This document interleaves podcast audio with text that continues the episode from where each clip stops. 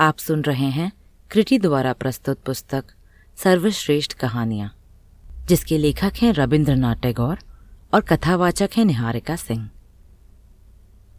कहानी नई रोशनी।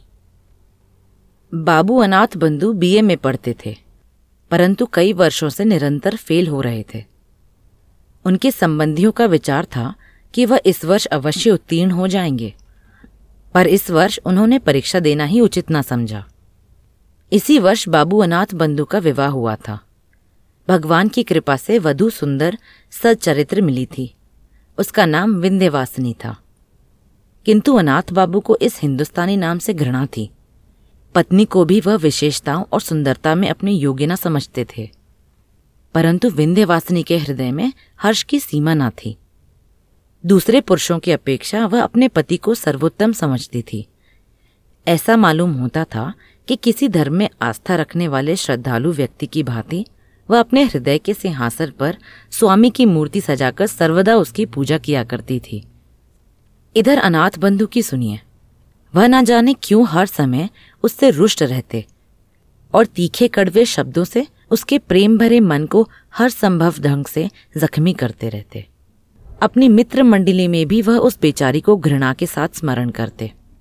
जिन दिनों अनाथ बाबू कॉलेज में पढ़ते थे, उनका निवास ससुराल में ही था। परीक्षा का समय आया, किंतु उन्होंने परीक्षा दिए बगैर ही कॉलेज छोड़ दिया। इस घटना पर अन्य व्यक्तियों की अपेक्षा विंध्यवासिनी को अधिक दुख हुआ। रात के समय उसने विनम्रता के साथ कहना आरंभ किया, प्राणनाथ, आपने पढ़ना क्यों छोड़ दिया? थोड़े दिनों का कष्ट सह लेना कोई कठिन बात न थी। पढ़ना लिखना कोई बुरी बात तो नहीं है। पत्नी की इतनी बात सुनकर अनाथ बंधु के मिजाज का पारा 120 डिग्री तक पहुंच गया। बिगड़कर कहने लगे, पढ़ने लिखने से क्या मनुष्य के 4 हाथ पांव हो जाते हैं?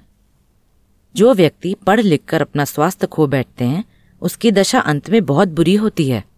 पति का उत्तर सुनकर विंध्यवासिनी ने इस प्रकार स्वयं को सांत्वना दी कि जो मनुष्य गधे या बैल की भांति कठिन परिश्रम करके किसी न किसी प्रकार सफल भी हो जाएं, परंतु कुछ न बन सके तो फिर उनका सफल होना न होना बराबर है।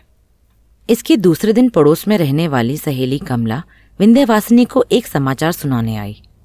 उसने कहा, आज हमारे भाई बीए की परीक्षा में उत्तीर्ण हो गए। उनको बहुत कठिन परिश्रम करना पड़ा, किंतु भगवान की कृपा से परिश्रम सफल हुआ। कमला की बात सुनकर विंध्य ने समझा कि पति की हंसी उड़ाने को कह रही है। वह सहन कर गई और दबी आवाज से कहने लगी, बहन, मनुष्य के लिए बीए पास कर लेना कोई कठिन बात नहीं, परंतु बीए पास कर लेने से क्या होता है? विदेशों में लोग बीए और एमए पास व्यक्ति को घृणा की दृष्टि से देखते हैं। विंध्यवासिनी ने जो बातें कमला से कही थी, वे सब उसने अपने पति से सुनी थी, नहीं तो उस बेचारी को विलायत का हाल क्या मालूम था। कमला आई तो थी हर्ष का समाचार सुनाने, किंतु अपनी प्रिय सहेली के मुख से ऐसे शब्द सुनकर उसको बहुत दुख हुआ, परंतु समझदार लड़की थी।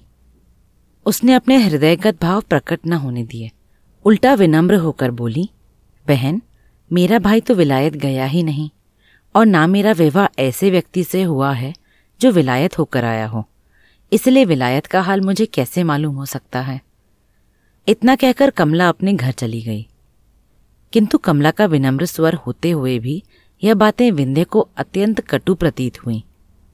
वह उनका उत्तर तो क्या देती, हाँ, एकांत में बैठकर रोने लगी। इसके कुछ दिनों पश्चात एक अजीब घटना घटित हुई, जो विशेषतः वर्णन करने योग्य है। कलकत्ता से एक धनवान व्यक्ति, जो विंध्य के पिता राजकुमार के मित्र थे, अपने कुटुंब सहित आए और राजकुमार बाबू के घर अतिथि बनकर रहने लगे। चूंकि उनके साथ कई आदमी और नौकर चाकर थे, इसलिए जगह बनाने को राजकुमार बाबू ने अनाथ बाबू वाला कमरा भी उनको सौंप दिया और अनाथ बंधु के लिए एक छोटा सा कमरा साफ कर दिया। यह बात अनाथ बंधु को बहुत बुरी लगी। तीव्र क्रोध की दशा में वह विंध्यवासिनी के पास गए और ससुराल की बुराई करने लगे। साथ ही साथ उस निरपराधिनी को 2-4 बातें सुनाई। विंध्य बहुत व्याकुल और चिंतित हुई, किंतु वह मूर्ख न थी।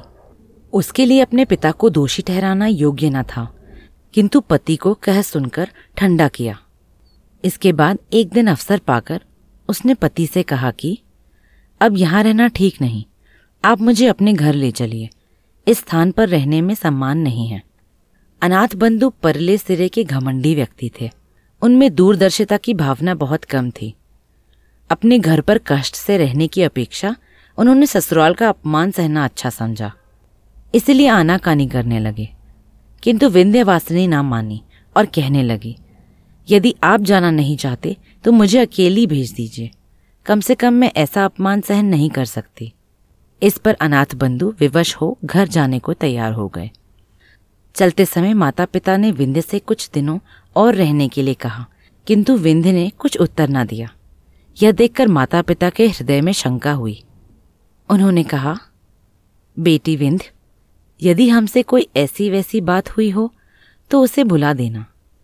बेटी ने नम्रतापूर्वक पिता के मुंह की ओर देखा, फिर कहने लगी, पिताजी, हम आपके ऋण से कभी उऋण नहीं हो सकते।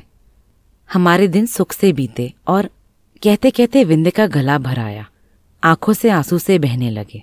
इसके पश्चात उसने हाथ जोड़कर माता पिता से विदा चाही और सबको रोते हुए छोड़कर पति के साथ चल दी। कलकत्ता के धनवान और ग्रामीण जमींदारों में बहुत बड़ा अंतर है। जो व्यक्ति सर्वदा नगर में रहा हो उसे गांव में रहना अच्छा नहीं लगता, किंतु विंध्य ने पहली बार नगर से बाहर कदम रखने पर किसी प्रकार का कष्ट प्रकट न किया, बल्कि ससुराल में हर प्रकार से प्रसन्न रहने लगी। उसने अपनी नारी सुलभ चतुरता से बहुत शीघ्र अपनी सास का मन मोह लिया। ग्रामीण स्त्रियां उसके गुणों को देखकर प्रसन्न होती थीं, परंतु सब कुछ होते हुए भी विंध्य प्रसन्न ना थी। अनाथ बाबू के 3 भाई और थे, 2 छोटे एक बड़ा। बड़े भाई परदेश में 50,000 के नौकर थे, इससे अनाथ बंधु के घर बार का खर्च चलता था। छोटे भाई अभी स्कूल में पढ़ते थे। बड़े भाई की पत्नी श्यामा को इस बात का घमंड था कि उसके पति की कमाई से सबको रोटी मिलती है, इसलिए वह घर के कामकाज को हाथ तक न लगाती थी। इसके कुछ दिनों पश्चात बड़े भाई छुट्टी लेकर घर आए। रात को श्यामा ने पति से भाई की और भौजाई की शिकायत करी। पहले तो पति ने उसकी बातों को हंसी में उड़ा दिया, परंतु जब उसने कई बार कहा तो उन्होंने अनाथ बंधु को बुलाया और कहने लगे, भाई, 50,000 में हम सबका गृहस्थ नहीं चल सकता, अब तुमको भी नौकरी की चिंता करनी चाहिए। यह शब्द उन्होंने बड़े प्यार से कहे थे, परंतु अनाथ बंधु बिगड़ कर बोले, भाई साहब, 2 मुट्ठी भर अन्न के लिए आप इतने रुष्ट होते हैं? नौकरी तलाश करना कोई बड़ी बात नहीं, किंतु हमसे किसी की गुलामी नहीं हो सकती। इतना कहकर वह भाई के पास से चले आए। इन्हीं दिनों गांव के स्कूल में 3rd मास्टर का स्थान खाली हुआ था। अनाथ बंधु की पत्नी और उनके बड़े भाई ने उस स्थान पर उनसे काम करने के लिए बहुत कहा, किंतु उन्होंने ऐसी तुच्छ नौकरी स्वीकार न की। अब तो अनाथ बंधु को केवल विलायत जाने की धुन समाई हुई थी। एक दिन अपनी पत्नी से कहने लगे, देखो, आजकल विलायत गए बिना मनुष्य का सम्मान नहीं होता और न अच्छी नौकरी मिल सकती है, इसलिए हमारा विद्यालय जाना आवश्यक है। तुम अपने पिता से कहकर कुछ रुपए मंगा लो तो हम चले जाएं। विलायत जाने की बात सुनकर विंध्य को बहुत दुख हुआ। पिता के घर से रुपए मंगाने की बात से बेचारी की जान ही निकल गई।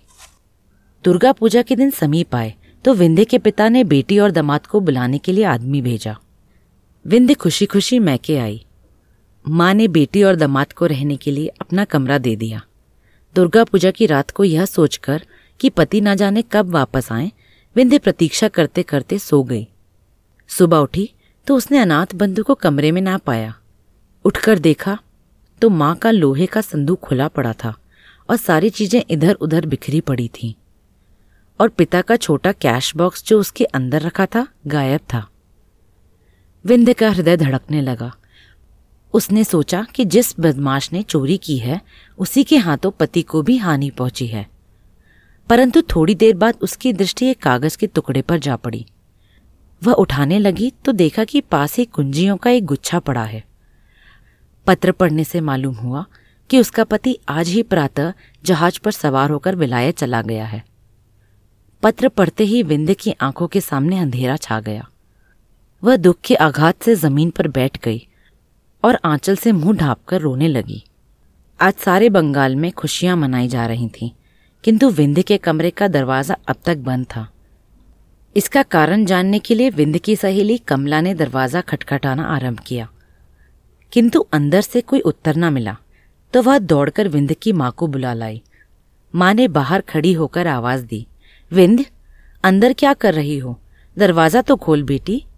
माँ की आवाज पहचानकर विंध्य ने झट आंसुओं को पोंछ डाला और कहा, माताजी, पिताजी को बुला लो। इससे माँ बहुत घबराई, अतः उसने तुरंत पति को बुलाया। राजकुमार बाबू के आने पर विंध्य ने दरवाज़ा खोल दिया और माता पिता को अंदर बुलाकर फिर दरवाज़ा बंद कर लिया। राजकुमार ने घबराकर पूछा, विंध्य क्या बात है, तू रो क्यों रही है? यह सुनते ही विंध्य पिता के चरणों में गिर पड़ी और कहने लगी, पिताजी मेरी दशा पर दया करो, मैंने आपका रुपया चुराया है। राजकुमार आश्चर्यचकित रह गए। उसी हालत में विंध्य ने फिर हाथ जोड़कर कहा, पिताजी इस अभागिन का अपराध क्षमा कीजिए, स्वामी को विलायत भेजने के लिए मैंने यह नीच कर्म किया है। अब राजकुमार को बहुत क्रोध आया, डांट कर बोला, दुष्ट लड़की, यदि तुमको रुपये की आवश्यकता थी तो हमसे क्यों ना कहा? विंध्य ने डरते डरते उत्तर दिया, पिताजी आप उनको विलायत जाने के लिए रुपया ना देते। ध्यान देने योग्य बात यह है कि जिस विंध्य ने कभी माता पिता से रुपए पैसे के लिए विनती तक ना की थी, आज वह पति के पाप को छुपाने के लिए चोरी का इल्ज़ाम अपने ऊपर ले रही है। विंध्यवासिनी पर चारों ओर से घृणा की बौछारें होने लगी। बेचारी सब कुछ सुनती रही किंतु मौन थी। तीव्र क्रोधवेश की दशा में राजकुमार ने बेटी को ससुराल भेज दिया। इसके बाद समय बीतता गया, किंतु अनाथ बंधु ने विंध्य को कोई पत्र ना लिखा और ना ही अपनी माँ की ही कोई सुध-बुध ली। पर जब आखिरकार सब रुपया जो उसके पास थे खर्च हो गए तो बहुत ही घबराए और विंध्य के पास एक तार भेजकर तकाजा किया। विंध्य ने तार पाते ही अपने बहुमूल्य आभूषण बेच डाले और उनसे जो मिला वह अनाथ बाबू को भेज दिया। अब क्या था, जब कभी रुपयों की आवश्यकता होती वह झट विंध्य को लिख देते और विंध्य से जिस तरह बन पड़ता अपने रहे सहे आभूषण बेचकर उनकी आवश्यकताओं को पूरा करती रहती। यहाँ तक कि बेचारी गरीब के पास कांच की 2 चूड़ियों के सिवाय कुछ भी शेष ना रहा। अब अभागी विंध्य के लिए संसार में कोई सुख शेष ना रहा था। संभव था किसी दिन दुखी हालात में आत्महत्या कर लेती, किंतु वह सोचती थी कि मैं स्वतंत्र नहीं, अनाथ बाबू मेरे स्वामी हैं, इसलिए कष्ट सहते हुए भी वह जीवन के दुख उठाने पर विवश थी। अनाथ बंधु के लिए वह जीवित रहकर अपना कर्तव्य पूरा कर रही थी, किंतु अब चूंकि उसके लिए विरह का दुख सहना कठिन हो गया था, इसलिए विवश होकर उसने पति के नाम वापस आने के लिए पत्र लिखा। इसके थोड़े दिनों बाद अनाथ बंधु बैरिस्टरी पास करके साहब बहादुर बने हुए वापस लौट आए, परंतु देहात में बैरिस्टर साहब का निर्वाह होना कठिन था, इसलिए पास ही एक कस्बे में होटल का आश्रय लेना पड़ा। विलायत में रहकर अनाथ बंधु के रहन सहन में बहुत अंतर आ गया था। वह ग्रामीणों से घृणा करते थे। उनका खान पान और रहन सहन के तरीकों से यह भी मालूम न होता था कि वह अंग्रेज हैं या हिंदुस्तानी। विंध्य यह सुनकर बहुत प्रसन्न हुई कि स्वामी बैरिस्टर होकर आए हैं, किंतु माँ उसकी बिगड़ी हुई आदतों को देखकर बहुत व्याकुल हुई। अंत में उसने भी यह सोचकर दिल को समझा लिया कि आजकल का ज़माना ही ऐसा है, इसमें अनाथ बंधु का क्या दोष। इसके कुछ समय पश्चात एक बहुत ही दर्द से भरी घटना घटित हुई। बाबू राजकुमार अपने कुटुंब सहित नाव पर सवार होकर कहीं जा रहे थे। सहसा नौका जहाज से टकराकर गंगा में डूब गई। राजकुमार तो किसी प्रकार बच गए, किंतु उनकी पत्नी और पुत्र का कहीं पता न लगा। जब उनके कुटुंब में विंध्य के सिवाय कोई दूसरा शेष न रहा था। इस दुर्घटना के पश्चात एक दिन राजकुमार बाबू विकल अवस्था में अनाथ बंधु से मिलने आए। दोनों में कुछ देर तक बातचीत होती रही।